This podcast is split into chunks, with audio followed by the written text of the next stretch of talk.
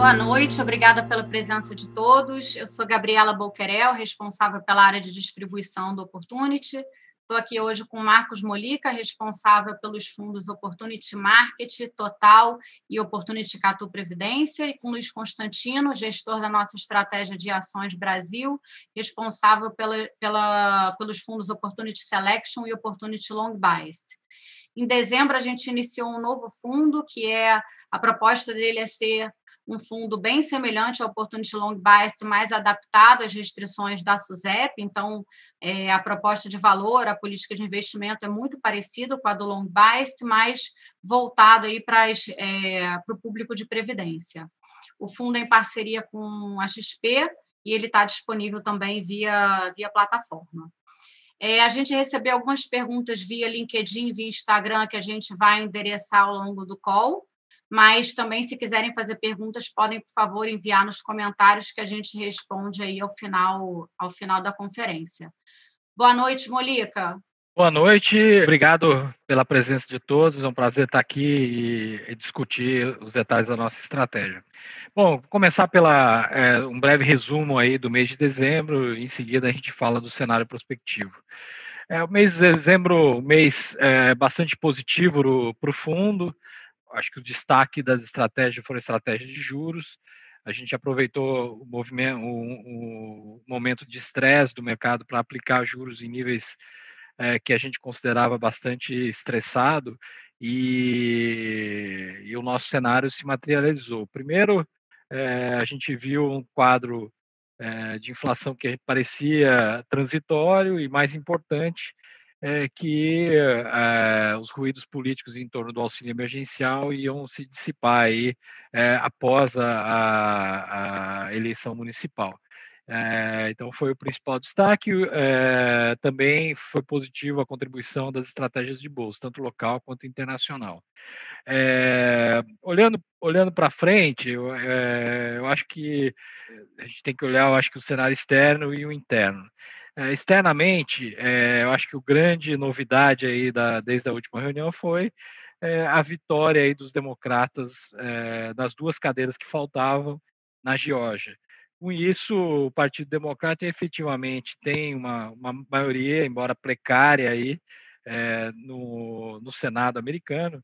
Está tá empatado em número de senadores com os republicanos, mas o voto aí de desempate é do vice-presidente. Então, na prática, é uma é, maioria bastante precária, mas que dá, é, abre o caminho aí para pautas é, mais extremas aí do lado democrático. A principal consequência, eu acho, é que coloca é, no cenário a possibilidade de é, um é, pacote fiscal mais agressivo, a começar pelo auxílio que foi aprovado no final do ano, que era de 600 dólares. Isso existe uma chance razoável disso ser majorado aí até em direção a 2 mil dólares aí.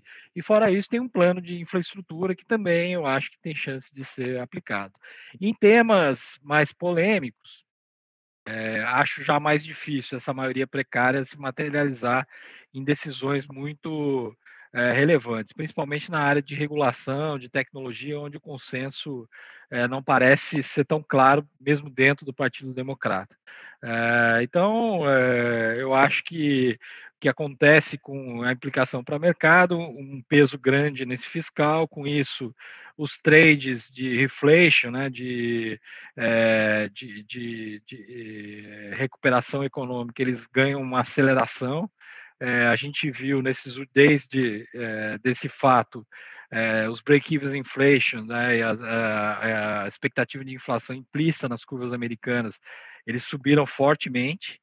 É, o 10 anos americano também é, subiu, movimento eu diria pequeno ainda, mas com potencial é, de ser maior aí ao longo, de, ao longo dos próximos meses se esse cenário fiscal se materializar.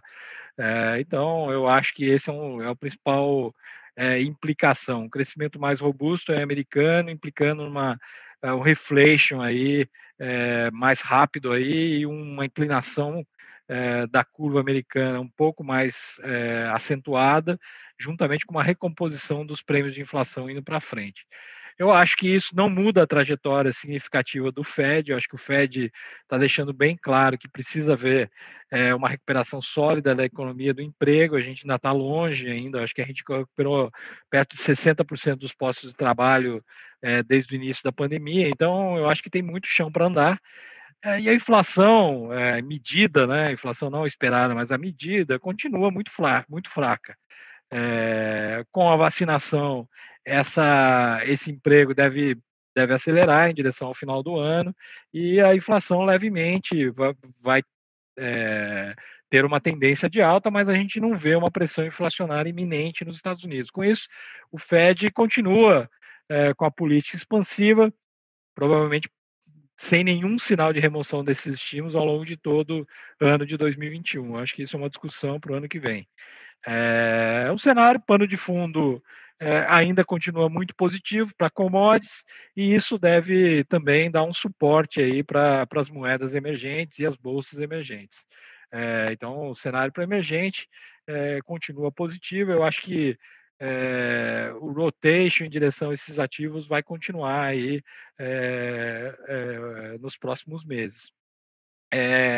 domesticamente, eu acho que a gente está vivendo, tem esse pano de fundo, nesse pano de fundo global, a gente está vivendo ainda os ruídos da eleição da Câmara e do Senado que acontecem no começo de fevereiro. É, é um momento politicamente delicado, a eleição, especialmente da Câmara, está muito equilibrada entre o candidato apoiado pelo governo, Arthur Lira, e o candidato aí do, do centro, que fez uma aliança com a esquerda, o Baleia Rossi. Então, acho que está muito equilibrada essa disputa. É, então, é, os ruídos políticos aumentaram. E semana passada a gente voltou voltou aí a discussão da possibilidade da extensão do estado de calamidade é, e com isso um, uma volta do auxílio emergencial, que eu acho que junto com esse ambiente de reflation global, eu acho que isso ajudou a colocar uma pressão é, grande nos ativos brasileiros, principalmente na curva e no dólar, é, e eu acho que assim, a gente não vai ter uma solução até a eleição da Câmara. Eu acho que isso aí ainda está no campo de ruído, é, acho que é, o momento político delicado que pode ser é, ainda fragilizado pela dinâmica da doença. É, o Covid ainda subindo muito o número de casos, o número de mortes subindo aceleradamente, enquanto a, a solução da vacina ainda no Brasil está capenga, né? A gente vê pelos dados apresentados semana passada pelo governador Dória, ficaram faltando uma série de explicações. Então, a gente tem dúvida sobre velocidade e efetividade dessa, dessa vacina ainda, né? ainda nesse momento. Então, é um momento aí, é o mês de janeiro, um mês de cautela. A gente acha que isso ainda está no campo de resíduo. É, acho que o auxílio emergencial vai ser difícil ser renovado. Acho que o presidente, o Arthur Lira, é, mesmo o próprio grupo do Bahia House que, que cogitaram isso, vem falando que isso precisa ser feito dentro do acabouço de teto de gastos. E a gente sabe que não tem espaço, então é, eu acho que tem que é, relevar um pouco aí a, a tensão política desse momento. Sobre economia, a gente está vendo aí um mês com arrefecimento das pressões inflacionárias, a gente saiu aí do, das, dos preços administrados energia elétrica, gasolina, que pressionaram muito a inflação de dezembro, esses, esses efeitos saíram, e está tendo um arrefecimento também na inflação de alimentos, que foi o grande vilão da inflação ao longo de 2020. Então, esse ano começa com uma inflação já um pouco calma, e a gente está projetando aí uma inflação perto de 3,5% para 2021, que é, ainda é abaixo da meta, que é 3,75%. Sobre a atividade econômica, a gente tem um pouco de, de um pouco é, cético aí nesse começo de ano. Eu acho que a remoção do auxílio vai ter um impacto relevante toda a sustentação de renda estava baseado nesse auxílio, então a gente já está vendo aí os, o, o, um pouco de, de queda aí nos indicadores de mais alta frequência, é, e eu acho que isso pode ser um, uma, um sinal negativo aí nesse primeiro trimestre. Sobre juros, se a gente tiver certo sobre esse cenário fiscal, que é só ruído, a gente não vai é, ter uma mudança do regime fiscal, eu acho que o Banco Central ainda está tranquilo. Não, não, a subida de juros não é uma coisa iminente. Na nossa cabeça, uma coisa para o segundo semestre. É, eu acho que tem espaço ainda para manter essa política, principalmente porque a política monetária continua sendo é, a único fator de sustentação da demanda nesse momento. É, o fiscal acho que se esgotou. É, nesse cenário, a gente, em termos de mercado, é, a gente continua com uma posição bolsa, a gente é, aumentou ali na virada do ano, também aumentou a posição quase na virada do ano ali de Estados Unidos, que é onde a gente está bastante confiança, então a, as posições de bolsa nossas continuam sendo as principais apostas. Nesse estresse aqui, é, no final do ano também a gente zerou todas as, aí no comecinho desse ano, antes desse estresse, a gente zerou todas as nossas posições ganhadoras de juros, então a gente colocou no bolso esse ganho, não está devolvendo agora, e a gente permanece zerado em juros nesse momento aí de, de ruído político. O que a gente começou a fazer nesse estresse, aproveitar um pouco para aumentar para colocar uma posição vendida em dólar real. Estamos começando uma posição pequena e os juros a gente está observando ainda. É, acho que a gente precisa ter um, ter um pouco de, de, de confiança no, no político para voltar para as posições de juros. É, mas os prêmios estão de volta, é, devagarzinho se tornando atrativos de novo. É, já está projetando taxas aí para o final do, é, do ciclo de juros que a gente acha bem acima da taxa neutra, onde o Banco Central vai é, normalizar. Então, eu acho que está começando a ficar atrativo de novo, a gente está esperando acalmar esse ruído político para voltar nessas posições. Internacionalmente também, é, a gente tem uma posição tomada em juros americanos, basicamente apostando nessa continuidade do, do tema de, de reflation global, temos também uma posição vendida em dólar mexicano, que eu acho que é um, país que vem que tem uma condição fiscal muito positiva e está muito próximo aí do país que a gente é mais otimista, que é Estados Unidos. É, e temos uma pequena posição é, comprada em ouro, que a gente já vem carregando há um tempo, e acho que isso é uma posição mais estratégica aí de, de, de médio prazo. Então, é, o posicionamento do fundo continua é, com viés otimista, um pouco cauteloso no Brasil, esperando, olhando esse estresse que está acontecendo nesse momento como uma oportunidade para a gente recolocar alguns trades que a gente acha interessante. É, acho que do meu lado é isso. Ótimo, obrigada, Molica. Boa noite, Luiz. Pode falar um pouquinho sobre o desempenho de dezembro e sobre suas perspectivas aí para frente, por favor? Claro. É, boa tarde a todos. É, obrigado pela participação no nosso call. É, então, dezembro foi um mês muito forte para a Bolsa, né? É, depois de novembro, que já tinha sido um mês é, muito bom. É, a Bolsa subiu né, 9,30, Selection foi mais ou menos parecido, né, subiu 9% no, no mês, e o Long Base também conseguiu capturar a boa parte da alta, né, subiu 7,15 é, no mês de dezembro, e a gente fechou o ano no Selection com 4,60 mais ou menos, e no Long Base perto de 11,70. Né? Então acabou apesar de toda a turbulência que a gente teve no ano, acho que acabou sendo um ano bom para os fundos.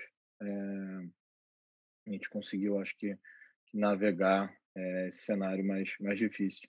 É, em termos de contribuições no mês, as coisas mais relevantes foram, vieram da parte de commodities, né, tanto de mineração e petróleo, acho que foram contribuições importantes, assim como uma parte de saúde e de, de energia elétrica, foram as contribuições mais positivas é, no mês. Como foi um mês positivo, acaba que quem puxou um pouquinho o fundo para baixo foram posições que subiram menos, né? Tivemos quase nenhuma posição negativa, a gente teve uma no setor de varejo é, e algumas na parte de consumo, que também ficaram um pouco abaixo da, do, do retorno da bolsa nesse mês. É, a gente fez poucas mudanças na carteira, né? A gente tem, a gente fez uma redução é, nossa posição de Oi, né, já é uma posição menor do que a gente teve nos meses anteriores. É, em dezembro teve uma notícia importante que foi um, é, na sanção presidencial daquela lei, que acho que a gente até falado no, em calls anteriores, né, sobre a lei de, de falências e recuperação judicial. É, um dos, dos artigos né, possibilitava que as empresas em recuperação judicial não, não tivessem que é, aquele limite de 30% em relação ao lucro que você pode aproveitar do crédito tributário decorrente de prejuízo fiscal, é, como a Oi vai estar fazendo né, diversas, a venda de diversos ativos, né, que vai dar um ganho de capital significativo para ela, e ela tem um prejuízo fiscal acumulado muito grande, sair desse limite faria ela não precisar pagar imposto nessas vendas, é, mas esse, esse artigo foi vetado. Né? Então, o Congresso futuramente pode querer derrubar esse veto, mas é, a gente não sabe ainda a possibilidade disso acontecer. Então, foi uma notícia negativa nesse sentido. A, a Oi tinha performado muito bem é, e agora a gente está chegando perto né, do leilão da, da infra, que vai ser muito importante a gente acompanhar. Né? Acho que se tiver uma disputa pelo ativo, acho que a ação ainda pode performar bem, então a gente ainda está posicionado, mas com uma posição menor, é, esperando confirmar de fato essa data para as ofertas binding né, para a infra. É, acho que isso vai ser importante mostrar que o processo já está avançado né, e não vai sofrer atrasos. É, essa foi uma das posições que a gente mudou. É, a gente tem aumentado um pouco né, nossas posições no setor elétrico e, e, na parte de distribuição de combustíveis, né, na BR Distribuidora, que é uma das posições mais importantes que a gente tem. Uma coisa que a gente tem feito nesse último mês, a gente tem dosado um pouco a posição de Petro e Vale, né? Assim, as empresas têm ido muito bem é, e todo esse cenário positivo que o Molica já traçou, né? O cenário global com juros muito baixos, é, muito estímulo fiscal ainda acontecendo, então para ativos reais tem sido muito bom é, e todo o que a gente espera da recuperação de atividade com, com a normalização né, da, da contaminação à medida que que as vacinas estiverem sendo sendo é, entregues, né? Então acho que é um cenário muito positivo, mas como as ações também têm andado bastante, a gente tem deixado essas posições não crescer muito no portfólio. É, então tanto para Vale como para Petro a gente tem feito um pouco esse esse movimento. É, e uma ação que a gente reduziu um pouquinho foi na parte de bancos. É, a gente tem uma posição que já não é muito grande, mas a gente reduziu um pouco nossa posição, dado o movimento forte que também teve nos últimos meses, mas ainda reduziu mais ou menos é, um quinto da posição que a gente tinha. Tá? E para frente, é, eu acho que assim um, um, evento importante até que vale entrar, né? Que nesse início de ano algumas ações estavam sofrendo, a gente até aumentou nosso portfólio de, de saúde nesse início do ano, é, com a queda que tinha tido nesses três dias e é, já tinha uma posição relevante né, intermédica no fundo. Acho que teve esse anúncio né, da, da intenção de uma fusão entre a Pivida e a Intermédica, a gente vê de forma muito positiva. A gente está criando um player muito grande para o setor de saúde, o market share vai chegar perto de 18%. São empresas de tamanho parecido. É, e hoje não tem nenhum competidor claro para elas, é, não tem nenhum terceiro competidor. Então, são operações verticalizadas, né, que tem todo o controle é, da parte da, da rede de prestação de serviços nos hospitais, clínicas, e eles tinham expandido bastante, estavam crescendo muito por M&A, e mas ainda não se cruzavam, né? Então as operações são muito complementares, né? Pivida muito forte, né, no norte e nordeste, é, a intermédica mais concentrada na região sudeste, e estavam todas as duas começando aí mais fortes para o sul, ainda em praças sem se cruzarem muito. É, começaram agora a montar presença né, na, em Minas Gerais. Então, eu acho que olhando num futuro mais longo, é, talvez essas empresas começassem, pudessem começar a bater de frente uma com a outra. É, então, já era um cenário possível. Desde o IPO dela lá de trás, já, já se cogitava que em algum momento esse IPO, é, desculpa, essa fusão poderia acontecer. E a gente acha que tem, tem grandes chances, né? Decidiu passar. Né? A Apivida que fez a proposta de aquisição. A Apivida é uma empresa de controle familiar e a Intermédica é uma empresa de controle pulverizado, né? Então, ela veio desde o IPO, né? O controlador era um private equity, né? A Bain, Bain Capital, e que veio reduzindo o seu stake desde o IPO. É, em novembro, né? Teve mais uma oferta secundária da, da Intermédica e a BEM reduziu de 22% para 11%. É, então, basicamente, assim, você tem um, um free float gigantesco na Intermédica que enxerga com bons olhos essa transação. Então, a gente acha que tem tudo é, para essa operação é, ser bem sucedida. É, eu acho que tem muita sinergia, né? Então, o mercado acho que deixou claro já nos primeiros dias o valor, né? Então, as empresas subiram 20%, 27% ali no primeiro dia, hoje subiram é, mais 10%, né, é, as duas empresas. Então a gente vê, a gente enxerga que tem sinergia é, na parte de custos, né? DNA acaba sendo sempre uma linha óbvia para um deal desse, você tem muita duplicidade de funções que você consegue cortar. Na parte de sinistralidade, né? É, custos médicos, custos hospitalares, eu acho que também tem um ganho marginal aí de, de escala, junto com melhores práticas que cada empresa faz. Eu acho que dá para conseguir algum ganho adicional. É, e também tem ganhos de receita. Né? Empresas, agora com portfólio consolidado, ficariam muito mais, com a presença nacional muito mais forte. Então, você consegue vender planos nacionais de forma mais relevante para grandes empresas, é, que antes tinham que ficar dividindo a demanda dela de acordo com, com o perfil dos funcionários, que região atuava. É, então, acho que tem um ganho aí de, de, de sinergia de receita. É, a Pivida tem a parte de linha individual, que acho que pode fazer isso na, na intermédica também. É, então, acho que a gente vai ter um potencial de, de operar melhor, né, complementar um pouco mais a, a atuação de cada uma dessas empresas, um portfólio ainda mais robusto. É, e ainda tem uma, uma possibilidade, vai ter um ganho fiscal relevante nessa transação também, né, com, com ágio e, e uma base maior de patrimônio para colocar JCP, né, juros sobre capital próprio. Então, a gente enxerga, acha razoável uma estimativa perto de 30 bilhões de reais é, nessa fusão. O mercado consolidado subiu mais ou menos isso, né? As empresas elas estavam performando muito mal no início do ano, até era uma razão que a gente tinha aumentado um pouco a posição. É, então, se olhar contra o final do ano passado, essas empresas subiram de forma agregada perto de 25 bilhões de reais. É, e se olhar em relação ao dia anterior, subiram perto de, de, de 30 bi. É, então, estaria um pouco parecido com esse cenário que a gente está colocando, né? um pouco abaixo do cenário que a gente está vendo de estimativa de sinergia, mas tem que lembrar que é uma empresa que a gente achava muito barata, né? É, já achava descontada, né? com todo o potencial de crescimento que via na Intermédica.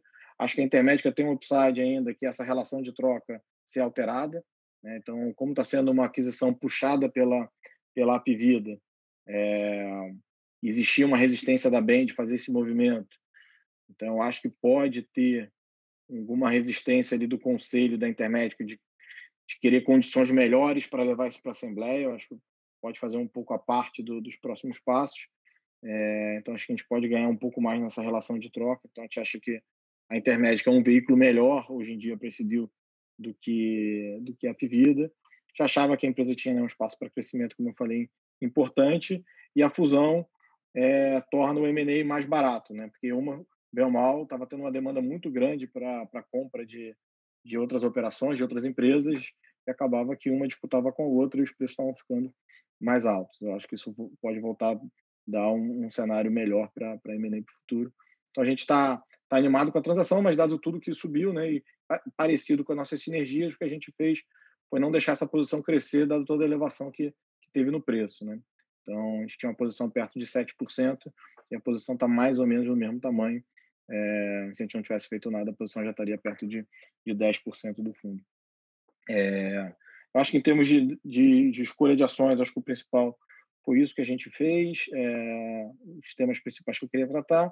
Cenário de, direcional do, do, do long base, a gente é, tem rodado com uma, uma exposição agregada do fundo comprada é, um pouquinho acima de 70%, né? É, entre 70% e 75%, sendo que em Brasil 60% e na, na Bolsa Americana, né, especialmente S&P, é, entre 12% a 15% do fundo. E a razão de a gente estar um pouco diversificado com esse risco é que a gente acha o cenário global extremamente favorável para se tomar risco, né? Então até nesse é, cenário que o Molica já descreveu, né, para para ativos reais, né, commodities e, e bolsa, é muito importante tudo que está acontecendo, né, de estímulos fiscais ainda muito forte, né, cada vez vai ter uma nova rodada nos Estados Unidos de estímulos fiscais, na Europa ainda tem um estímulo relevante, juros muito baixos, é, e toda essa retomada de atividade, a gente acha que para estar tá posicionado em ativos de risco é importante. O Brasil deveria, se fizer, né, se, se, se não fugir muito do, do, do razoável, deveria é, performar ainda melhor. A gente sabe dos riscos específicos que a gente tem no Brasil, né, tanto no lado fiscal, como como vai ser essa controle agora da epidemia, né, que seja com, com, a, com, a, com as vacinas, olhando no horizonte mais longo, né, é, eu acho que como a gente teve vários candidatos à vacina, né, é, mostrando eficácia alta, É, a gente acha que esse problema vai ficar para trás. No curto prazo, pode gerar ruídos. Né? Então, teve Belo Horizonte fechando, a gente pode ter algum outro susto para algumas empresas, pode atrapalhar. Mas acho que a grande natureza de risco no Brasil é a parte fiscal e essa epidemia pode, né, não é o caso base, é, mas acho que pode fazer o, Congresso, né, o governo tentar é, gerar alguma alguma renovação do auxílio, não naqueles moldes do passado, mas acho que esse é um risco. Então, por mais que não seja o caso mais provável, a gente tem que tomar cuidado. Então, a gente tem tentado rodar o fundo sem estar super concentrado só na exposição de risco à bolsa no Brasil. Né? Então, invés de estar rodando em 70, 75 em Brasil, a gente está rodando com 60 e rodando com esse, esse adicional na, na bolsa americana que captura um pouco desse cenário global que a gente falou. É, acho que do meu lado é isso, a gente fica aqui aberto a perguntas. Obrigado. Obrigada, Luiz. É, Luiz, em termos de perguntas, a gente recebeu algumas. Quais, quais setores que você está vendo mais oportunidade em 2021 e qual que você entende ser mais vulnerável quando a, quando a pandemia acabar? Está ótimo. É, é, setor, assim, sempre a gente expressa a visão, visão setorial, que para a gente o que importa é, é, se o setor vai crescer ou não, né? Importa se as ações estão precificando isso ou não. Então, no final, a gente vai ação a ação é, para tentar justificar e a visão setorial acaba sendo um, um agregado dessa nossa visão bottom-up. Mas a gente consegue dizer assim, o setor elétrico, né, especialmente a parte de distribuição elétrica, a gente está achando bastante descontado, ainda mais ajustado pelo perfil de risco que a gente enxerga no setor. É, então, são uma das dos segmentos que a gente acha que, que pode performar bem, especialmente se essa discussão fiscal no Brasil caminhar de forma razoável, com e, e, a, e a curva mais longa, né, tiver um fechamento, a gente acha que pode ser o setor performar muito bem. É, a parte de distribuição de combustíveis, né, aí, né, e aí um caso, caso muito específico de BR, a gente acha que é uma história que tem tudo para ir muito bem também nesse ano. É, a gente acha que a parte micro tem evoluído bastante, bastante bem, com redução de, de, de custos e, e a margem expandiu muito esse ano. Então, com a normalização de volumes né, de, de venda de gasolina, diesel, a gente acha que vai ter esse ano. É, a gente acha que o resultado da empresa vai melhorar bem. E, junto com isso, também a gente tem o setor de saúde, né? a gente citou nossa posição intermédia, a gente tem outra posição no setor, então a gente acha que também é um setor que, que captura bem esse cenário. Tem algumas coisas também no setor financeiro mais ligados à parte do mercado de capitais, né? então menos aos bancões, eu acho que mais essa, essa parte a gente está um pouco mais animado. É, acho que seriam essas seriam as principais posições. A gente tem um setor grande, né, que e aí por isso que eu digo que tem um setor grande que no fundo que é consumo e varejo, mas são diversas histórias ali dentro e histórias específicas e não é uma visão então é, setorial ali. Eu acho que até de forma setorial, o que, que a gente teria preocupação nesse ano pós-pandemia seriam setores e, e, aí vai ter algumas empresas dentro desse setor de consumo e varejo que a gente não está apostando, né? Que poderiam ser, ser prejudicadas, né? Então todo todo esse efeito do auxílio que foi muito relevante para a demanda de algumas empresas, toda a parte de, de demanda por, por é, materiais de construção foi um efeito muito relevante. A gente tem alguma preocupação de como isso vai acontecer é, ao longo desse ano. Então, tem algumas empresas que a gente teria algum cuidado, mas setorialmente a gente prefere falar do que a gente tem do que a gente não tem, né? Mas acho que uma visão geral seria essa. Luiz, pode falar também um pouco como é que você está vendo esse movimento de alta das commodities e se isso deve continuar? É, é o pano de fundo é, do cenário global que a gente traçou é, é muito positivo, muito favorável para as commodities. Assim, assim como a gente falou para ativos de risco como a bolsa, acho que para commodities também é, é, um cenário bem favorável. Agora, assim, é saber aonde vai equilibrar, né? E, e pensando nas, nas, duas que influenciam mais na carteira, né, que seria petróleo e, e mineração. É, acho que o petróleo tem, tem muito esse movimento também de normalização da mobilidade no mundo, né? então acho que à medida que a gente tiver um, um deployment, né, um, uma vacinação maior no mundo, é, acho que vai ajudar né, as pessoas voltarem a se locomover de forma mais relevante é, e tirar esse risco. Acho que ajuda. É claro que teve uma restrição do lado da oferta da OPEP também que ajudou mesmo nesse cenário de restrição de atividade, o preço do petróleo recuperar um pouco, é, mas acho que daria um pouco mais de sustentabilidade nesse nível de preço e acaba sendo favorável. Né? Mas nossa visão na Petro acaba sendo mais micro, mas tem um cenário favorável desse lado para petróleo. No minério de ferro, o, o preço, nossa visão, já está muito descolado do preço que a gente acha que é o preço de longo prazo. Né? Então, tanto pela demanda chinesa, né, todo o crescimento da economia chinesa que surpreendeu positivamente ao longo do ano, né? O país conseguiu recuperar muito rápido da pandemia, né? Depois não teve nem, nem nenhum outro surto relevante, com um estímulo muito grande, novamente na parte de infraestrutura. É, então, acho que foi importante também para o lado da demanda de minério, mas não pode esquecer que o maior efeito desse preço tão descolado do minério, né? a gente está falando de minério hoje a 170 dólares, foi a redução da produção da Vale. Né? Então, a Vale, desde a da tragédia que teve em Brumadinho, está é, tá rodando num nível de produção muito abaixo. A Vale era para estar tá rodando perto de 400 milhões de toneladas hoje em dia e está rodando perto de 310. Né? Então, a gente está com esse delta é muito relevante para o mercado. Então, à medida que a demanda né, mostra força né, e, a economia global começa a recuperar, a gente está tendo esse descolamento. Né? O preço do minério antes da tragédia era perto desse nível de 60, 70 dólares que a gente está falando.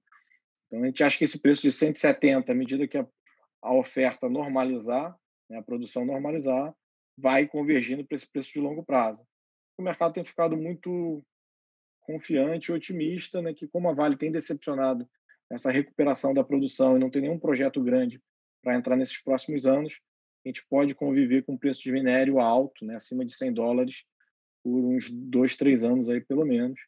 É... Então, nesse sentido, é favorável né, o cenário.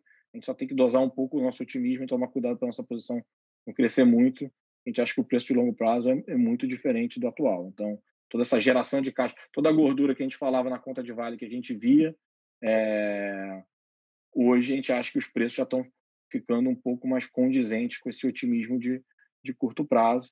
É... então acho que é uma conta boa ainda, mas a gente acha que já não tem a mesma gordura que tinha no passado com todo esse movimento dos últimos meses. Obrigada, Luiz. Mais uma para você, acho que é a última do de micro.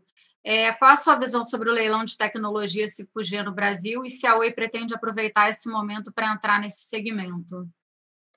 É, acho que a, a Oi está no, no, momento que, como ela está no meio do processo de venda de ativos, né, então é, acho que a estratégia dela ainda não está super definida de como vai ser no 5G. Né? Então, é, às vezes, meia, volta e meia, ela se posiciona né, como participando no 5G, mas acho que ainda vai depender muito de como vai ser a evolução dessa, especialmente agora desse bid, né, do que ela vai fazer na parte da, da parte da, da infra, é, da parte de fibra, quem vai ser o parceiro. Então acho que ainda vai ter um como vai ser esse desenho ao longo do ano. Eu acho que para a gente no momento atual o mais relevante é, para Oi é garantir que esse ativo vai ser vendido é, uma competição razoável nesse leilão. Né? Então tem alguns possíveis interessados é, que podem se juntar em consórcio ou não, mas a gente teria entre três a quatro interessados. A gente não sabe se no final isso vai resultar em dois, três bids. É, o preço mínimo da Oi é 20 bi. Eu acho que esse vai ser o evento mais relevante, dado tudo que a empresa já fez. É, essa parte de fibra tem avançado muito bem, então essa estratégia de 5G hoje, hoje eu acho que é que ainda está em segundo plano para a empresa. Eu acho que ela vai ter que definir melhor esse quem vai ser esse parceiro, quem vai ser essa empresa, para aí pensar muito bem como como vai atuar nesse leilão 5G quando acontecer no, no Brasil. Obrigada, Luiz. É, voltando para a parte macro, Molica, a gente recebeu é, duas perguntas para você. É, uma é para você falar um pouco sobre qual sua avaliação caso a atividade econômica nos Estados Unidos venha abaixo do esperado e como que você acha que seria a atuação do Fed nesse momento. Bom, isso implicitamente a gente já comentou. Eu acho que tem uma desaceleração do, do ritmo de retomada meio contratada, que é o fim de uma série de auxílios emergenciais que foram introduzidos na economia no meio da pandemia. É, mas com a vitória é, republicana e com essa última vitória aí no Senado, é, eu acho que qualquer fraqueza na atividade econômica vai ser combatida com mais um pacote fiscal mais agressivo. E do lado do Fed, a gente tem toda a indicação que ele está pronto para agir se for necessário. então, o Fed já sinalizou que tem instrumentos por exemplo, aumentar a compra de ativos, aumentar é, a compra da, da curva longa americana. Eh, ele vai fazer é, o que for preciso aí para tentar manter a atividade. Mas eu acho que é, a grande contribuição nessa composição de governo que a gente está chegando vai vir da política fiscal. eu acho que corretamente. só acho que o risco aqui é você exagerar na dose e, com isso, colocar uma pressão desnecessária na curva de juros. Eu acho que o mercado tá, começou a enxergar esse risco agora. Em relação ao Brasil, Molica, qual a sua expectativa em relação à dívida pública no Brasil e se a gente está exposto a um risco grande demais caso o juro suba? É, a dívida pública até surpreendeu positivamente aí no ano de 2020, né, por é, fatores passivos, vamos dizer assim, né, a dívida era esperado que ela chegasse entre 95 e 100 nesse ano, está fechando o ano abaixo de 90 provavelmente. Isso devido a um crescimento mais forte do PIB, alguns componentes de inflação também ajudaram, então a dívida está saindo de um patamar mais baixo, bem mais baixo do que o esperado. É, Para o ano que vem, a gente ainda espera o déficit é, um déficit primário, e com isso a dívida continua a subir. E nesse processo de desconfiança, é, a gente está vendo o Tesouro sendo forçado a encurtar o perfil da dívida. É, então, eu acho que esse risco aí de, de de juros ainda não é é, é, dominante, ou seja, não temos nenhum tipo de dominância fiscal, que é uma situação na qual o BC sobe os juros e o risco aumenta pelo impacto que os juros têm é, na dívida pública, eu acho que a gente não está lá ainda. mas, assim, a gente está caminhando para uma situação que não é uma situação sustentável no médio prazo de encurtamento constante da dívida e de aumento do prêmio do, dos títulos longos. O governo precisa é, rapidamente dar um sinal consistente no fiscal e de retomada das reformas. É, eu acho que a gente não está nessa situação agora, mas se a gente cometer uma responsabilidade fiscal, vai chegar lá muito rápido. É, e aí o Banco Central fica numa situação difícil, tendo que subir os juros e os juros perdendo efetividade, aumentando é, o prêmio de risco dos ativos brasileiros. É, acho que a gente não está lá ainda, não é o cenário base, é, mas claramente é um cenário de cauda, de risco, se a gente escolher a trajetória de irresponsabilidade fiscal. Muito obrigada, Molica. Obrigada, Luiz. Acho que a gente cobriu aqui a maioria das, é, das perguntas, muitas, muitas foram abordadas aí ao longo do, do call. É, Para acompanhar o Opportunity aí ao longo do mês, a gente tem o, o nosso site, né, LinkedIn, Instagram, o Telegram também, onde a gente posta é, nossas cartas mensais, nossas atualizações de cenário, é, convite para call. Então, é, acho que vale nos acompanhar. Desejo a todos um excelente início de ano, que seja um ano realmente bem mais positivo aí do que foi 2020 e até mês que vem. Muito obrigada, Molica. Obrigada, Luiz. Obrigada a todos que nos ouvem. Obrigada. Muito obrigado. Até logo. Até logo. Obrigado.